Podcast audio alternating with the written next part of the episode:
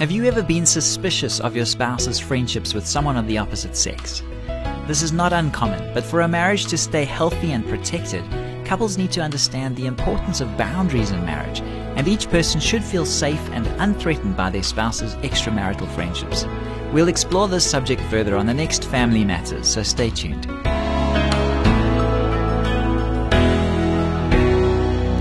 I'm Graham Schnell for Family Matters, where we offer practical advice from Focus on the Family.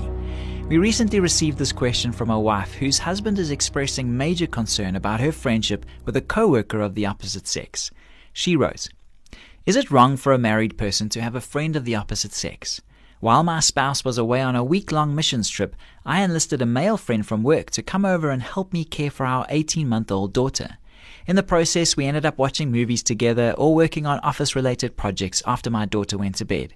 When my husband came home, he was very unhappy about this and expressed fear that I might be involved in an affair.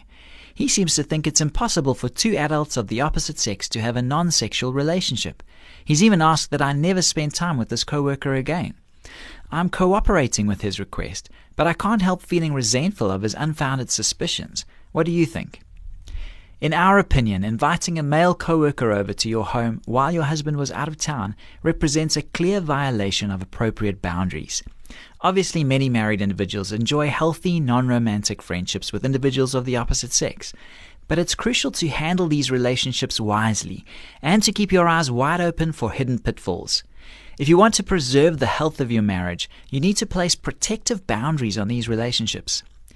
The truth is that it's far easier than you may think to cross the line from a platonic friendship into a seemingly harmless romance. The danger is especially high when you and the person in question have a great deal in common. If these shared interests and compatibility of temperament lead you to entertain so called innocuous thoughts, such as, this person understands me better than my spouse, you're already treading on treacherous ground. I realize that from your perspective, the visits with your coworker were completely innocent. We don't doubt that they were. But your husband was obviously wounded by your actions. It may have been an overreaction to accuse you of having an affair, but you have to try and put yourself in his shoes. If you had gone on a missions trip for a week and returned home to learn that he had invited a female coworker over to watch movies together, how would you have felt?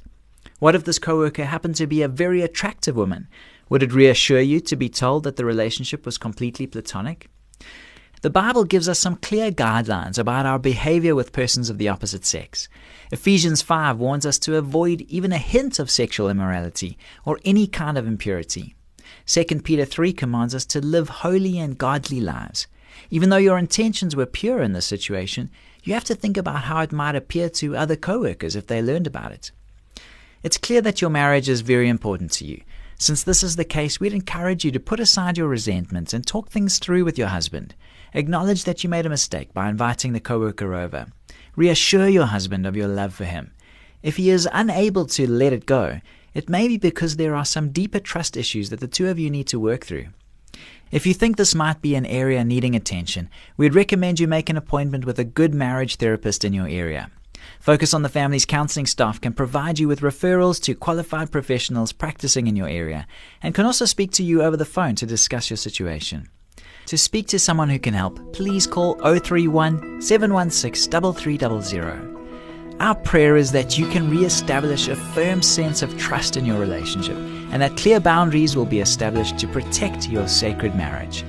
This program was produced by Focus on the Family. I'm Graham Schnell, inviting you to join us again for the next edition of Family Matters.